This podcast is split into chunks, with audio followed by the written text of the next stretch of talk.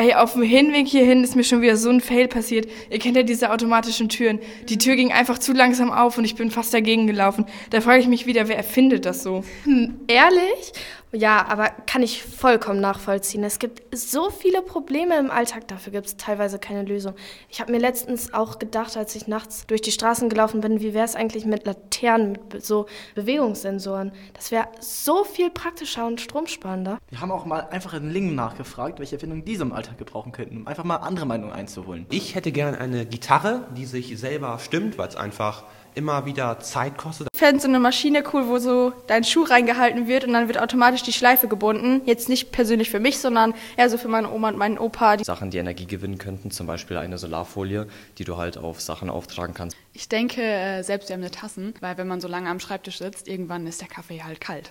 Ja, also ich habe hier auch einen Kaffee stehen und wenn man diesen Becher kaufen könnte, den würde ich mir auf jeden Fall holen. Wäre auch voll die gute Idee für ein Start-up.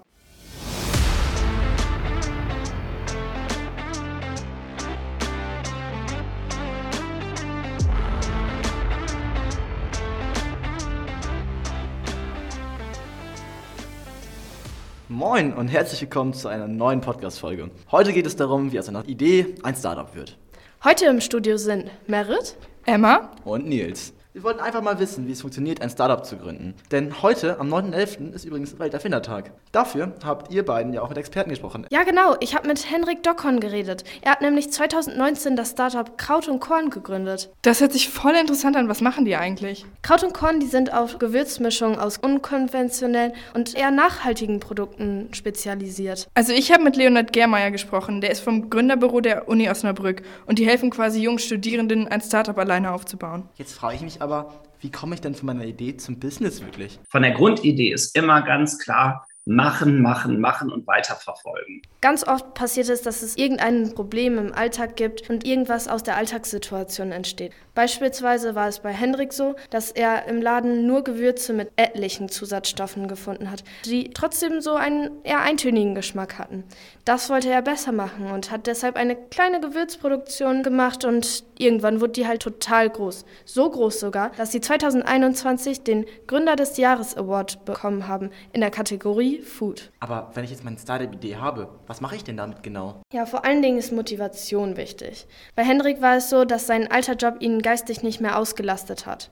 Und dann hat er angefangen, seine ganze Produktion in kleine Schritte aufzuteilen, um eben diese Riesenaufgabe zu bewältigen. Außerdem hat er andere, am besten regionale Unternehmen und Startups gefragt und Tipps zu allen Themen eingeholt. Und was für ihn am wichtigsten war, war es, einen Businessplan zu schreiben. Außerdem hat er sich von anderen Unternehmen Feedback geben lassen. Boah, das hört sich aber ganz schön kompliziert an. Wer kann mir denn dabei helfen?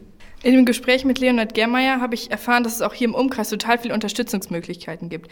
Es gibt an fast jeder Universität eine Art Gründerbüro. Wie ich schon erzählt habe, die helfen einem, diese ganzen Aufgaben zu bewältigen. Es gibt aber auch lokale Wirtschaftsförderer und auch die Industrie- und Handelskammer hilft bei solchen Problemen. Im Internet findet man auch total viele Informationen. Da ist zum Beispiel startup.niedersachsen.de eine gute Anlaufstelle. Das muss ich aber ehrlich zugeben, ich bin ja eher so ein Einzelkämpfer. Wie sieht das denn dann mit Teamwork eigentlich aus? Naja, ein Business kann nicht jeder alleine führen. Eine Person kann meistens nicht alles. Es gibt aber total viele Conventions und Veranstaltungen, auf denen man sich mit anderen Leuten treffen kann. Und das meint auch Leonard Germeier. Ja, auch ganz wichtig ist, sich vielleicht nicht mit seiner Idee in die Garage oder ins Zimmer zu verkriechen und darüber die ganze Zeit nachzudenken. Ideen werden immer besser durch ähm, Austausch und Feedback. Also rausgehen mit der Idee, da keine Angst vor haben. Wow, ja, Feedback, das ist echt wichtig. Man sollte auf keinen Fall Scheu haben, andere Unternehmen anzurufen und Feedback zu wollen. Auch Familie und Freunde kann man fragen. Und wenn man irgendwann schon ein bisschen gewachsen ist, dann kann man sich auch Feedback von Kunden einholen. So, jetzt aber mal ganz anders gefragt. Wie sieht denn dabei die Finanzierung eigentlich aus? Da gibt es total viele Förderprogramme. Ein Beispiel dafür ist zum Beispiel Exist. Die helfen ein Jahr lang und fördern nicht nur die Entwicklung und das Coaching, man hat auch ein Budget, um sich privat über Wasser zu halten. Das geht für bis zu drei Leute, man muss aber einen Mini-Businessplan einschicken, da hilft aber zum Beispiel auch das Gründerbüro. Ehrlich? Kraut und Korn hat das irgendwie total anders gemacht. Also die hatten eher ein organisches Wachstum und brauchten dafür keine Förderprogramme. Da muss ich jetzt aber nochmal kurz unterbrechen. Was ist organisches Wachstum? Wachstum eigentlich? Das meint eigentlich das Wachstum aus eigener Kraft, also dass man sich selbst Schritt für Schritt aufbaut. So, jetzt frage ich mich aber, was sind denn so größere Herausforderungen dabei? Herausforderungen können das generelle Unternehmersein sein. Beispielsweise die Verantwortung übernehmen, Entscheidungen treffen oder Risiken eingehen. Auch bei rechtlichen Vorgaben muss man immer aktuell sein, was ziemlich schwer sein kann. Und welche Kompetenzen brauche ich dann dabei? Also für Leonhard Germeier ist das vor allem eine Kompetenz. Also ganz wichtig ist einfach, dass man motiviert ist und sich am besten auch eine Idee herausgesucht hat, wo man für brennt.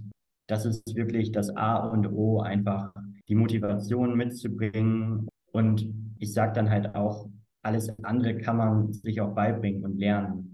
Wow, auch hier ist das wieder total anders wie bei Henrik Dockhorn. Man kann Gründen nicht lernen. Das ist immer Learning by Doing. Und niemand, äh, der gegründet hat, wusste vorher genau, was er tut.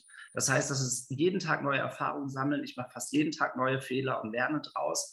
Und es ist super wichtig, dass einem bewusst ist, dass das dazugehört. Was ich daraus lerne, ich sollte vor der Aufnahme meinen Kaffee trinken. Der ist jetzt nämlich kalt. Ja, da brauchst du wohl den selbstwärmenden Kaffeebecher vom Anfang. Ja, tatsächlich, mit so einer einfachen Idee kann man vielleicht das ganz große Geld machen. Wie ihr sonst noch Geld machen könnt, erfahrt ihr im Podcast unserer Kollegen Erik und Till. Da geht es nämlich um Sparen und Anlegen für junge Menschen.